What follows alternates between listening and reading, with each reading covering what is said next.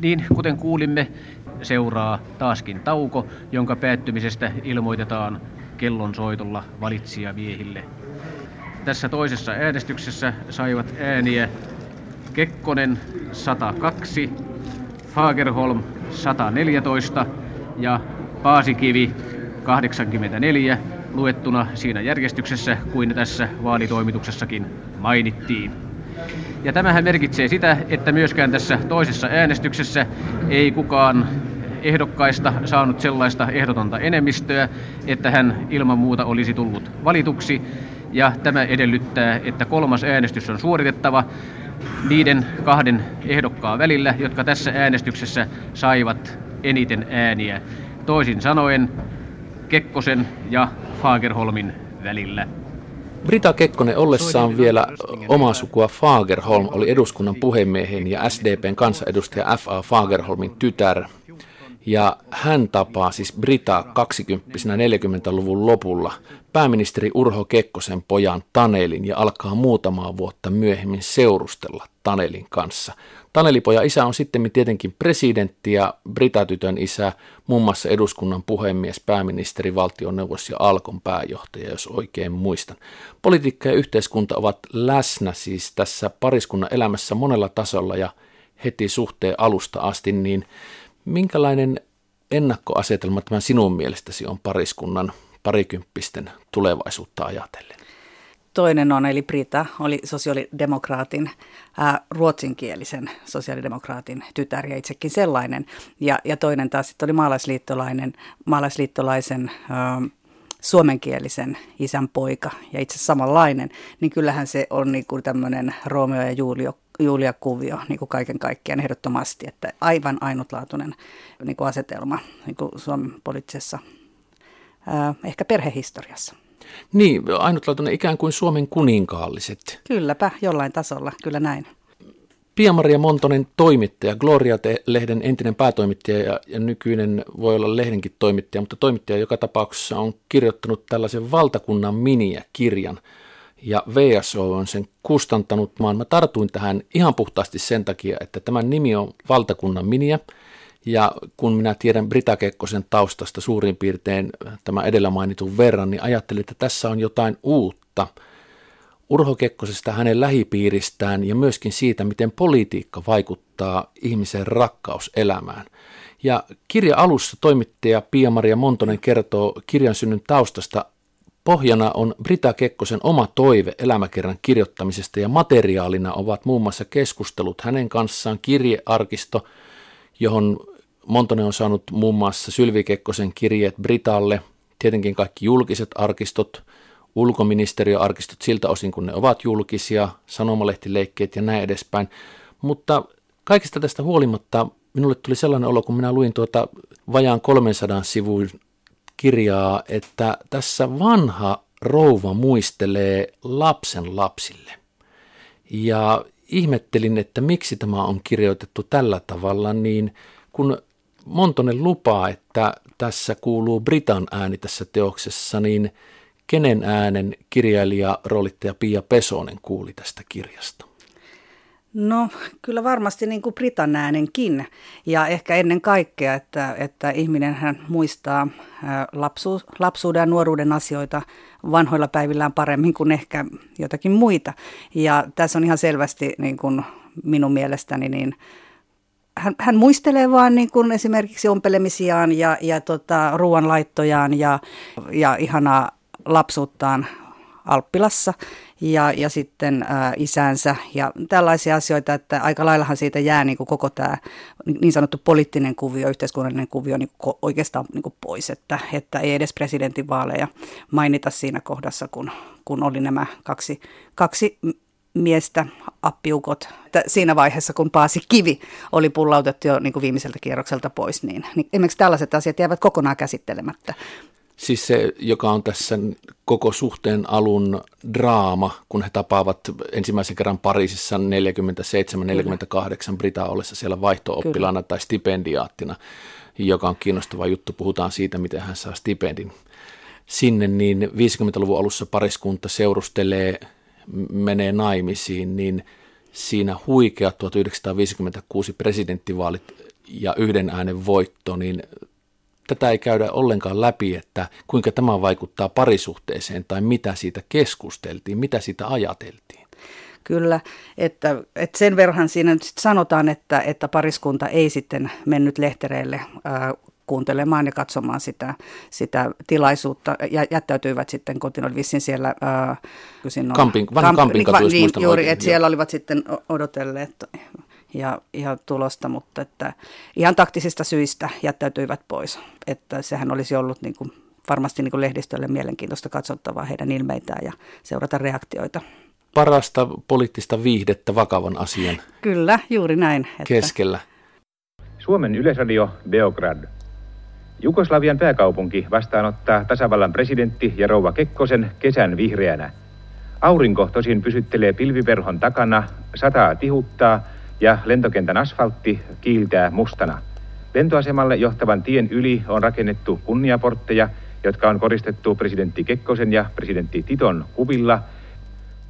Mä olen aiemmin lukenut vastaavista asemista, eli siis Kekkosten perhepiiristä lähtevistä kirjoittajien kirjo- kirjoista tai aiheidensa puolesta jotenkin tässä perhepiirissä tai Kekkosen ympärillä olevia kirjoja Juhani Suomelta tietenkin, mutta tällaista yksityisempää, niin muun muassa opetusneuvos Maria Linnankiven muistelmateoksen Kekkosten miniänä, jolloin hän oli Matti Kekkosen vaimo ja tietenkin siis Sylviä Urho Kekkosen miniä.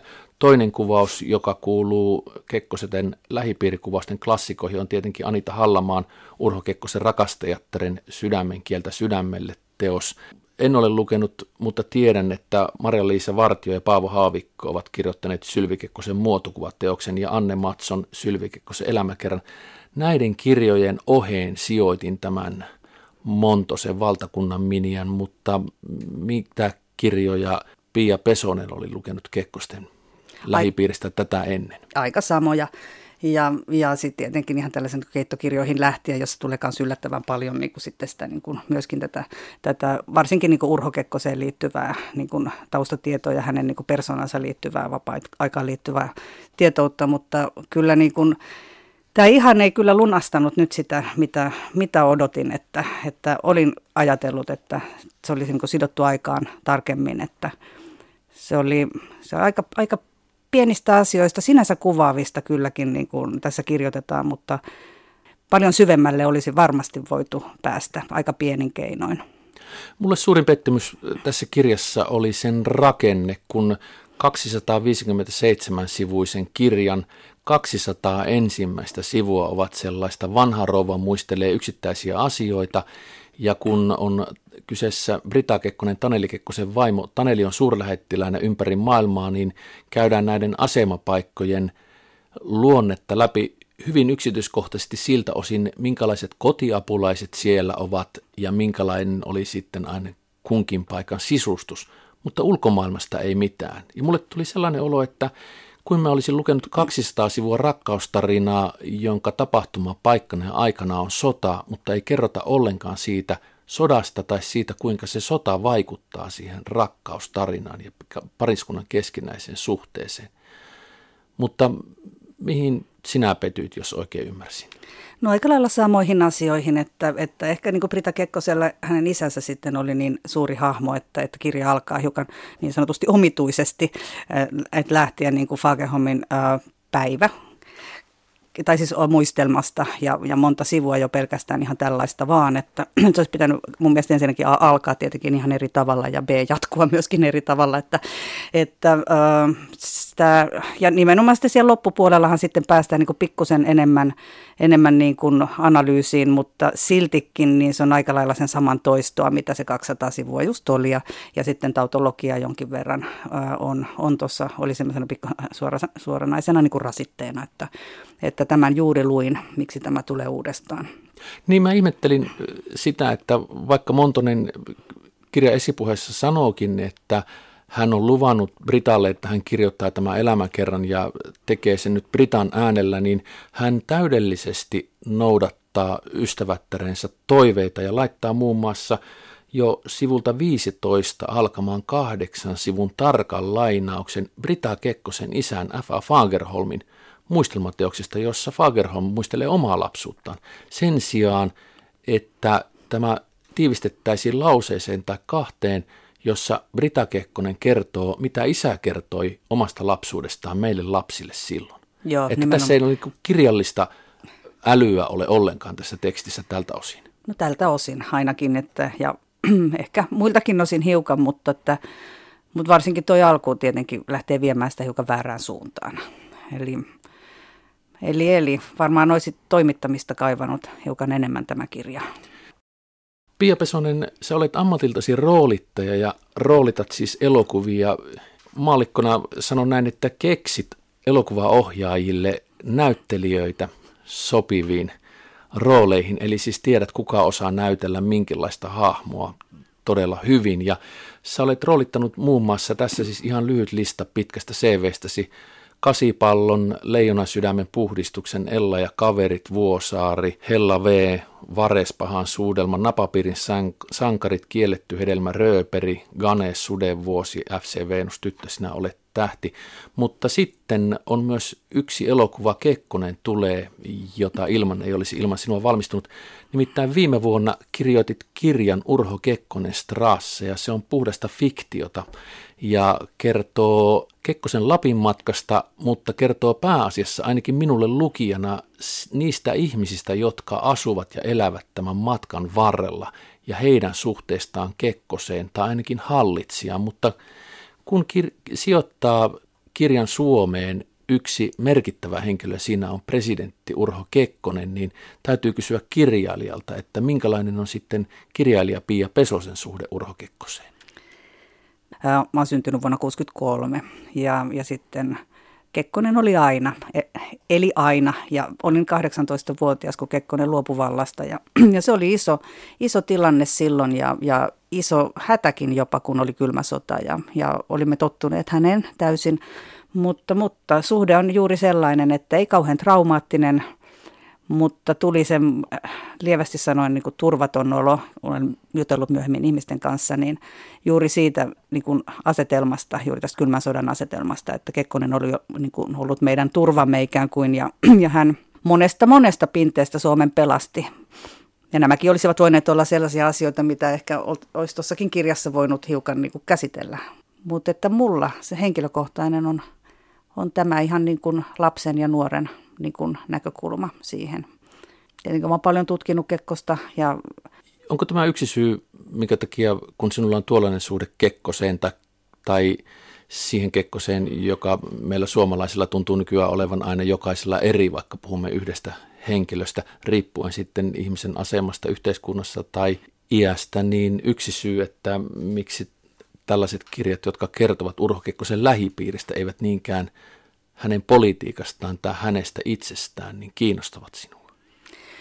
Niin kuin sanoit tuossa, että, että mun kirja on siis fiktio ja, ja siellä on aika paljon faktioa, eli faktaa mukana tietenkin, mutta että Yritin tarkistaa asioita, mutta yritin myöskin olla sillä tavalla niin kuin villi ja vapaa, että yritin olla välittämättä niin kuin liikaa tosiasioista ja onhan siellä erilaisia niin kuin viittauksia tuossa mun kirjassa esimerkiksi, että olisiko Kekkosella lehtolapsia tai muuta. Ja, ää, mutta eihän Kekkonen hän on oikeastaan niin kuin aika lailla sivuhenkilö, mutta hän on vaan niin kuin se ilmapiirin luoja ja se, se joka siellä niin kuin kaikkialla on. Mutta kun lukee Urho Kekkonen Strassea, niin Kekkonen, siis presidentti Kekkonen, vaikka hän on sivuhenkilö ja usein näiden kuvaamiesi henkilöiden vain ajatuksissa ja mielikuvissa, niin hänestä tulee päähenkilö niin kuin tuntuu siltä, kun lukee sitä aikaa näin jälkikäteen, että Kekkonen on ollut silloin koko Suomen päähenkilö. Ja sitten kun luen tätä Pia-Maria Montosen valtakunnan miniää, niin mietin, että kuka tai mikä tässä on päähenkilö ja mikä tässä on tärkeää tässä tekstissä. Niin mitä sä sanot tästä valtakunnan miniästä? Mikä on ollut kertojalle tai kirjoittajalle tärkeää? Mä ainakin niin kuin koin sen, että, että Taneli Kekkonen, eli Britan mies, on tässä nyt se kaiken A ja O. Ja heidän niin kuin tarinansa sitten. Ja, ja niin kuin katkeraan ää, vaikeeseen loppuun asti tai elin itsemurhaan asti ja kuinka hän niin kuin Brita Kekkonen syytti siitä sitten jopa koivistoa sitten eikä kätely häntä moneen vuoteen. Ja hautajaisissa, Kekkosen hautajaisissa käänsivät selkänsä koko suku, kun Koivisto saapuu paikalle, että, että niin kuin vaikka Taneli saattoi olla niin kuin henkilön aika, aika niin kuin rakkomainen, ehkä hiukan hankalakin, älykäs tosin ja kaikkea tämmöistä hurmaava kaikin puolin varmaan, mutta, mutta kyllä niin kuin oli myöskin hankala persoona ja kyllähän sitä käydään läpi tuossa ihan niin kuin kunniakkaasti, mutta aina hiukan sivulauseessa silti, että ei, pure, ei niin pureutuen siihen kuitenkaan, mutta se sieltä, se sieltä kajastaa läpi kaikkien niin kuin ompel, ompeluseurojen ja, ja muiden niin kuin konserttien ja illallisten ohessa. Yhdysvaltain sanomalehdissä, radioissa ja televisioissa on selostettu tarkoin lausuntoa jonka presidentti Kekkonen antoi eilen illalla Los Angelesissa Neuvostoliiton Suomelle antaman nootin johdosta. Hän sanoi siinä muun muassa, että mitä tulee Suomen ja Neuvostoliiton välisiin suhteisiin, ehdotus keskustelujen suorittamisesta ei merkitse minkään uuden periaatteen käytäntöön ottamista. Julkinen sana tähdentää täällä myös sitä, että presidentti selitti Suomen olevan tarpeen hoitaa itse ulkopoliittiset tehtävänsä nojautumatta kenenkään muun tukeen. Puhdas linja menee minunkin mielestäni niin, että tämä kertoo rakkaustarinasta, joka alkaa 40-luvun lopun Pariisista ja menee sitten läpi Urho Kekkosen Suomen, mutta kuitenkin tapahtumapaikkoina on muun muassa Belgrad, New York, Puola, nämä Tanelin suurlähettilään ja suurlähetystöjen paikat ja se elämä ei sijoitu niinkään 70-luvun alkupuolta lukuottamatta, jolloin he asuvat Helsingissä, niin Suomeen. Niin kyllä Tamminiemi mainitaan ainoastaan, että kävimme Tamminiemessä lauantaisin saunassa ja syömässä. Että se on hyvin tämmöistä, mutta tietenkin erittäin suureksi hahmoksi tuossa kuitenkin nousee Sylvi Kekkonen, niin kuin Anoppi ja Taneli näiti, että, että se jos jokin on ollut niin kuin traumaattinen suhde. Ja, ja se, se siellä kyllä niin kuin ihan viime sivuillakin sitten niin kuin paljastuu, että, hän, että Brita Kekkonen ihmettelee, että miksi meidän suhteemme oli tällainen.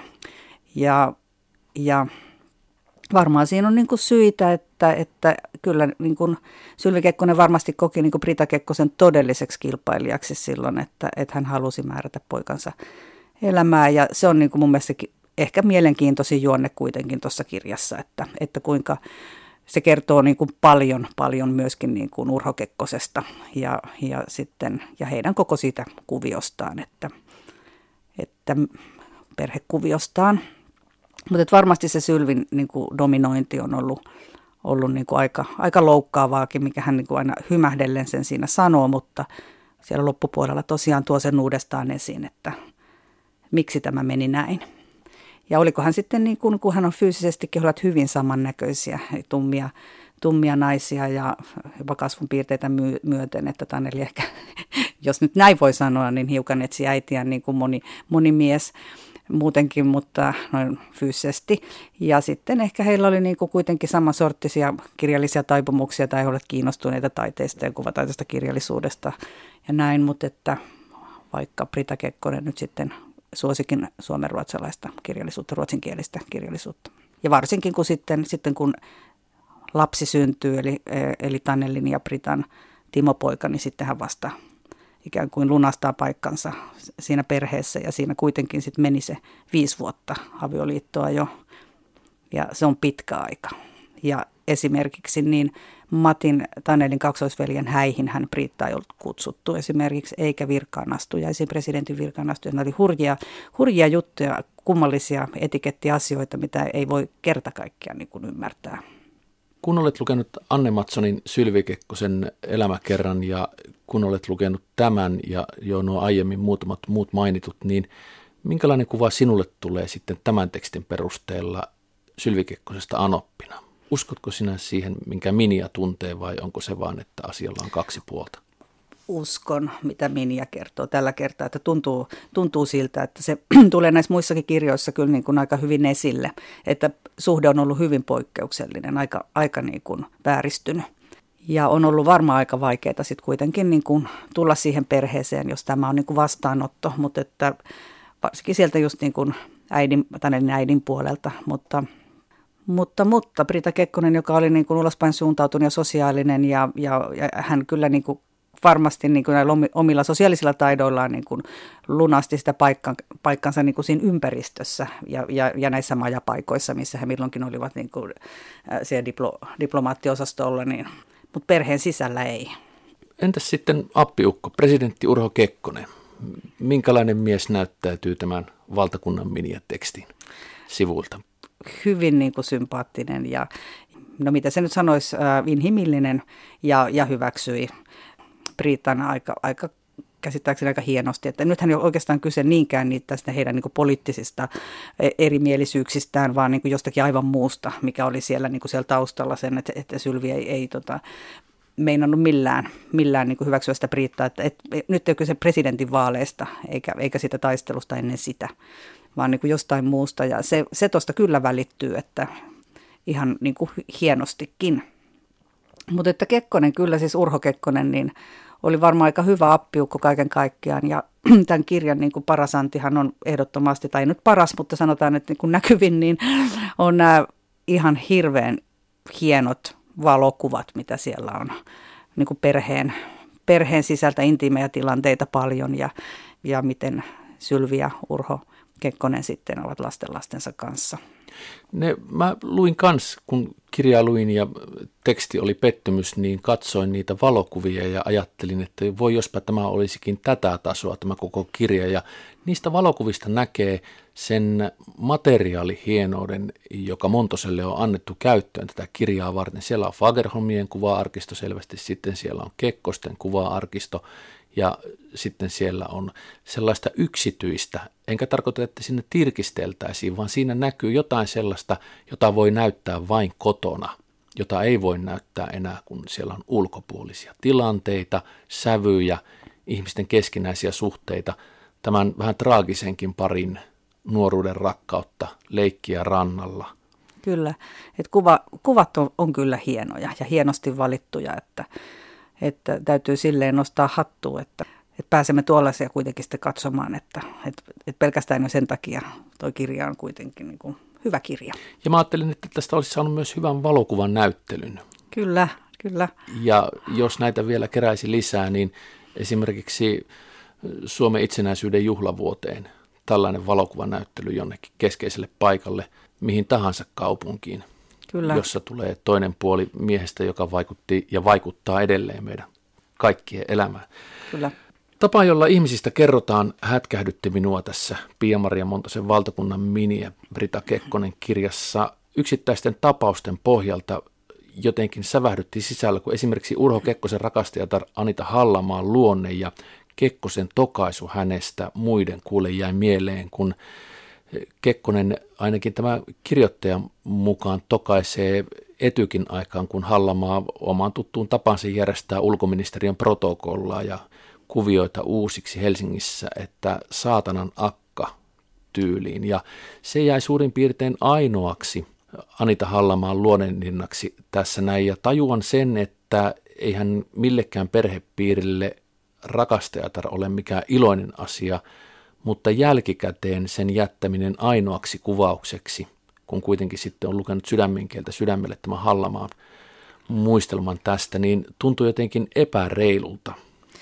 Joo, mutta kyllähän niin kuin, tässä kirjassa, niin kuin, kyllähän Brita muistelee Anita Hallamaa, että, että heillä, oli, heillä oli yhteisiä tilaisuuksia myöskin ja he, he olivat sitten ikään kuin ystäviäkin, olivat aika paljon tekemisissä niin kuin vanho, vanhoilla päivillään.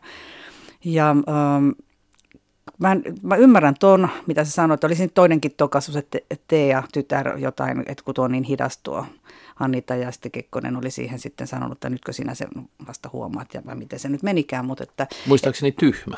Niin, joo, saattoi olla näin juuri joo. aivan.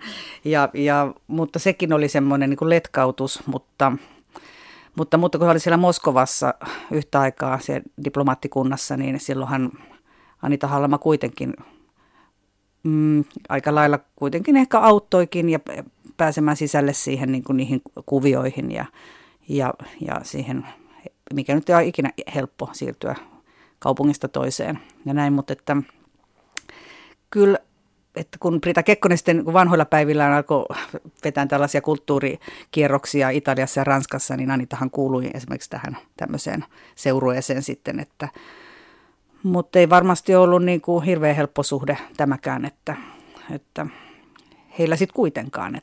Sivuhenkilöitä tulee ja menee, mutta tuota, oliko niistä kirjailijaroolittaja Pia Pesoselle joku sivuhenkilö joka erityisen kiinnostava? Jääkö yksikään mieleen? No siis Pia, Pietro, heidän tota, Roomasta mukaan tullut kotiapulainen, joka myöskin sitten kampasi Britan hiukset, joka siirtyi sitten New Yorkiin heidän mukanaan. Eli tämmö, niin tämmöisiä ihan ihmeellisiä, ihmeellisiä henkilöitä sitten käsitellään aika, aika niin kuin paljonkin ja, ja vielä aika selitetään aika ihmeellisiä yksityiskohtia juuri, mitkä, mikä sinänsä on kiinnostavaa. Että ihan hien, et, et, kukapa muu tämän olisi voinut kertoa kuin Brita Kekkonen meille. Etykokouksen virallisen päättymisen jälkeen jatkuvat Helsingissä vielä valtioiden päämiesten väliset viralliset ja epäviralliset tapaamiset. Ulkopuolella ennalla ilmoitettujen tapaamisten kohtasivat toisensa Yhdysvaltain presidentti Gerald Ford ja tasavallan presidentti Urho Kekkonen – Presidentti Ford saapui presidentti Kekkosen vieraaksi jäänmurtaja Urholle. Tapahtumista jäänmurtajalla raportoi Juhani Lehtola. Täällä jäänmurtaja Urho. Presidentti ja Rova Ford saapuivat alukselle hiukan ennen kello 20. Jäänmurtajan etukannella tasavallan presidentti odotti Yhdysvaltain presidenttiä. Päivällinen naudittiin laivalla hyvin vapautuneen ja leppoisan ilmapiirin vallitessa. Minulle kiinnostavia antoisin jakso lukijana oli Britan elämästä ennen kuin hän tutustui Taneli Kekkoseen ja silloin Brita oli stipendiaattina sodan jälkeisessä Pariisissa 1947-48 ja isä F.A. Fagerholm oli hänet sinne hoitanut, kun katsoi, että tytöllä ei oikein ole suuntaa elämässä ja niinpä sitten yllättäen Ranskan lähetystöstä tuli stipendi ja paikka sitten opiskeluun Pariisissa.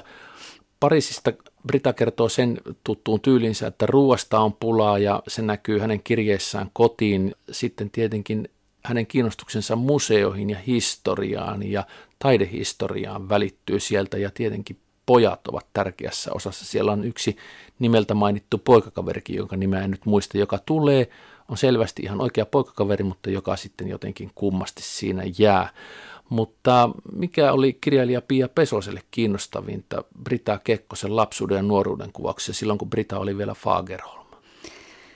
Jotenkin se lämmin kuvaus sieltä nelikulmasta Alppilasta, vai Vallilla, Alppila taisi olla, niin tota, se, se jotenkin se, että kun heillä oli niin yhteisöllistä elämää ja, ja tapahtui ja sattui ja paljon puhuttiin ja isä oli kotona, tuli aina syömään kuitenkin kotiin kerran päivässä ja kaikki se, mikä on aika yksityiskohtaisesti kerrottu, minkä hän on varmasti muistanut todella hyvin, niin ja se, se jotenkin, niin kuin se, oli, se, oli, se olisi ollut hyvä aloitus niin kuin tälle, tälle äh, kirjalle ja, ja se aika alussa tuleekin, mutta että jotenkin se, ja sitten verrattuna varsinkin se sitten kontrasti siihen, millaista Kekkosilla oli, että oltiin hiljaa ja luettiin vaan, ja hän vertaili tähän, tämä monta kertaa mainitaan, että kuinka erilaisista perheistä he tulivat. Mitä sanot tämän kirjan perusteella siitä, kun Brita kertoo, että ehkä se oli enemmän kuitenkin hänen tahtotilansa, että he menivät Tanelin kanssa naimisiin, että hän sitä kinusi ja pyysi ja kysyi, että mitä sä nyt oikein meinaat. Että jos ei hänellä olisi tätä tahtotilaa ollut ja päivittelee sitten myöhemmistä, että hän oli vasta 25-vuotias, mutta jotenkin oli vain niin kiire, niin ihmiselle elämässä neuvoksi, että milloin ja kenen kanssa kannattaa mennä naimisiin. Niin, jos sen että... ajattelee noin lastenteon ja yhdessäolon kannalta. Niin, että hän pelkäsi sitä, että, että häntä alettaisiin kutsumaan vanhaksi piiaksi, että 20, yli 25-vuotiaat ovat jo sellaisia. Ja kyllä hän niin kuin, ei nyt pakottanut Tanelia naimisiin, mutta että laittoi siihen vauhtia ja hoisi nämä, nämä häät sitten ja koko tämä. Että Urho Kekkonenhan kuuli edellisenä päivänä siitä Fakeholmilta, että by the way, että noin on menossa Tanelia Priitta naimisiin huomenna. Ja sitten pienet kahvikekkerit vissi olikin järjestetty sitten seuraavana päivänä ja häissähän ei ollut ketään muuta paikalla sitten kuin kuin Britan siskoja ja sitten Matti Kekkonen. Neuvostoliiton pääministeri Aleksei Kasygin on parhaillaan vierailulla Suomessa. Epävirallinen vierailu tapahtuu presidentti Kekkosen kutsusta. Huomenna pääministeri Kasigin saapuu Helsinkiin. Pääministeri Kasigin saapui eilen neuvostoliittolaisella sukellusvene hävittäjällä Hangon satama-alueelle, josta tasavallan presidentti ja korkea vieras jatkoivat matkaansa tarkastuslaiva saaristolla Hiittisten alueelle. He ovat tänä aikana suorittaneet kalastusretkeilyä. Huomenna pääministeri Jos unohtaa kiinnostuksen historiaan ja, ja sitten sen, että niin kuin tässä jo puhuttiin, että tässä ei ole näitä ulkopuolisen maailman, ei politiikan eikä maailman tapahtumia mukana, vaikka viedään tällaista julkisen ja yksityisen rajamastossa olevaa tarinaa, että väkisin se, mikä on politiikkaa ja poliittista vaikuttaa siihen, että missä perhe asuu ja minkälaista heillä on, miten ihmiset heitä kohtelevat ja mitä heistä ajatellaan, vaikkei siitä itse välittäisikään, niin mä mietin tätä kirjan rakenteen lisäksi tätä tapaa, jolla näitä ihmisiä on kuvattu ja Mua suoraan sanottuna niin kuin harmitti valtavasti se, että jotakin kiinnostavia asioita, vaikkapa esimerkiksi noita 1956 presidentinvaaleja ei ollut kuvattu, mutta sitten Taneli Kekkosen itsemurha oli kuvattu aivan järkyttävän yksityiskohtaisesti. Ja ihmettelin, että miksi, vaikka Brita Kekkonen olisi sen noin kertonutkin, niin miksi Montonen sen kirjoittaa näille kirjan sivuille. Sillä ei ole mitään merkitystä – niillä yksityiskohdilla ja sillä siinä oli käytetty suhteessa niin kuin kaikkeen muuhun niin aivan valtavasti energiaa ja sivuja. Ja tätä mä ajattelin, että eikö tätä kirjaa, jos kirjoittaja kirjoittaa näin, niin eikö tätä kirjaa olisi sitten kannattanut toimittaa tai editoida, niin kuin sanotaan, toisella tavalla?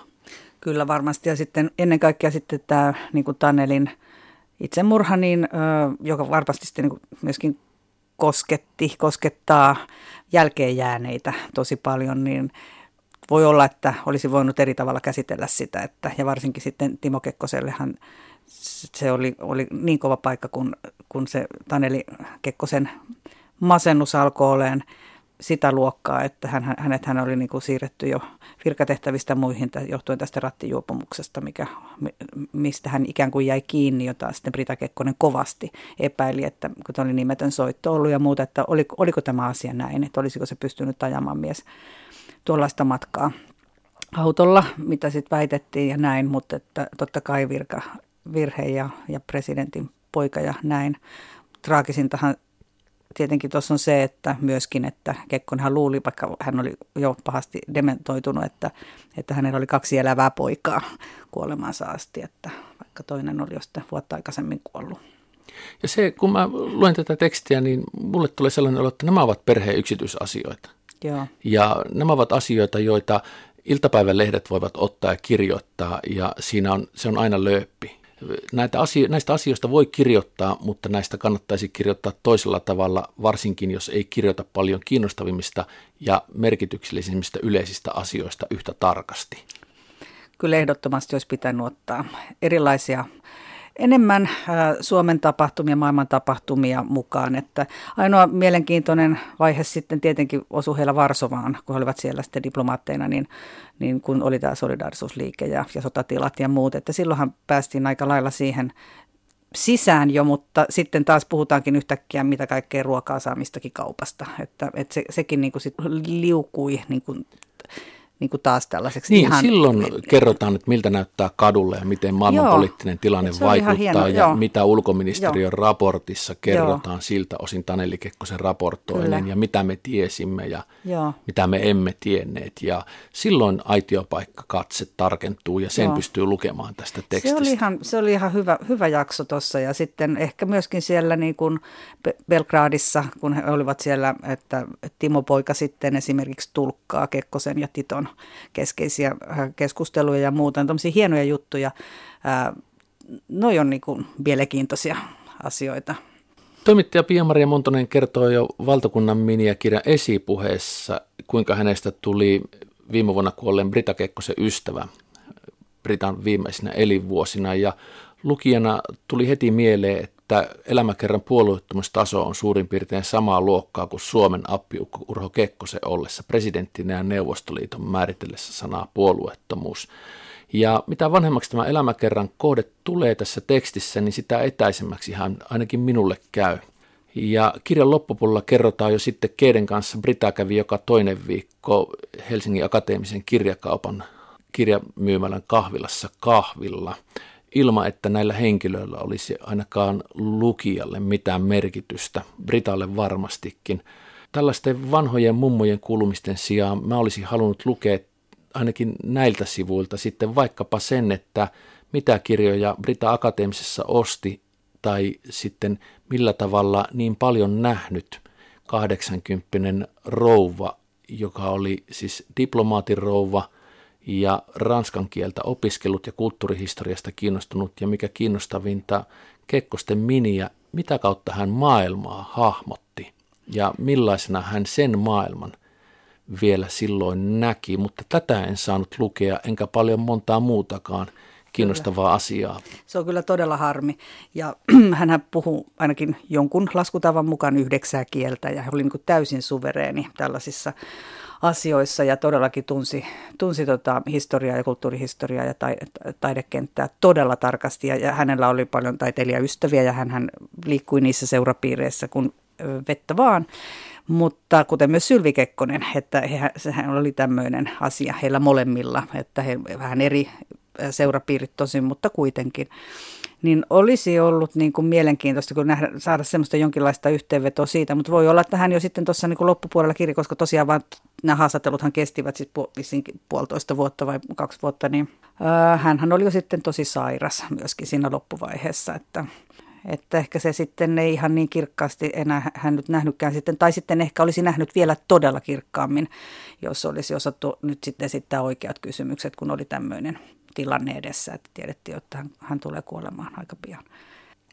Onko tämä kirjan suuri opetus, kun itse sitä mietin, että älä anna ystäväsi kirjoittaa oma elämäkertaasi? Se voi olla, että ehkä näin, mutta ehkä, siellä on, ehkä hän on sitten kuitenkin tämä Montonen saanut sellaisia asioita esiin, mitä joku muu ei olisi sitten ehkä saanut, mutta kyllähän nämä, nämä vanhat jutut, niin tässä aika paljon niin suoria lainauksia tuosta Sylvi Kekkosen elämänkerrasta ja, ja sitten myöskin niin kirjeistä, että kyllähän nämä, niin kuin, nämä asiat olisi niin muutenkin näitä dokumentteja on tässä niin kuin, aika niin kuin, tosi paljon käytetty. Että, Kertooko tämä jotakin myös tämä kirja siitä, kun Brita Kekkonen on nämä keskustelut käynyt 1927 syntyneenä 80 niin kertooko tämä jotakin sitten myöskin ihmisen vanhenemisesta tämä elämäkerta? Kyllä varmasti. Ja niin kuin mä tuossa jo äsken sanoinkin, että kyllähän niin kuin lapsuus ja nuoruus ja tämä, tämä heidän niin kuin alkuaikansa, niin ja yliopisto-opiskelut ja ensimmäiset majapaikat Moskovassa, kyllä nämä on, niin kuin, nämä on mielessä. Ja sitten tietenkin nämä jatkuvat keskenmenot, hän sai Brita Kekkonen seitsemän keskenmenoa ja, ja ne on ollut varmasti niin kuin semmoista aikaa, että, että ne ovat jääneet mieleen ja niistä on nyt se hetki puhua, että hän aika, aika avoimesti näistä puhuu. Mutta semmoinen pieni anekdootti, että silloin kun mun kirja tuli ulos sitten niin kuin kaikki esikoiskirjailijat tai kirjailijat käy sitten akateemisessa hiplaamassa omaa kirjaansa ja katsoo, ketkä sitä hiplaa. Sitten menin Cafe, Cafe Aaltoon ja Priita Kekkonen istui siellä kahvilla ja sitten mulla oli kirja laukussa ja sitten mä annoin sen hänelle ja sinä iltana mulla oli kirjajulkkarit sitten.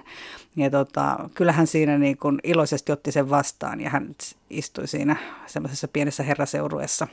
Ja tota, häntä hirveästi huvitti tämä, mutta hän ei sitten koskaan kommentoinut sen kummempaa, että mitä hän ajatteli tuosta kirjasta.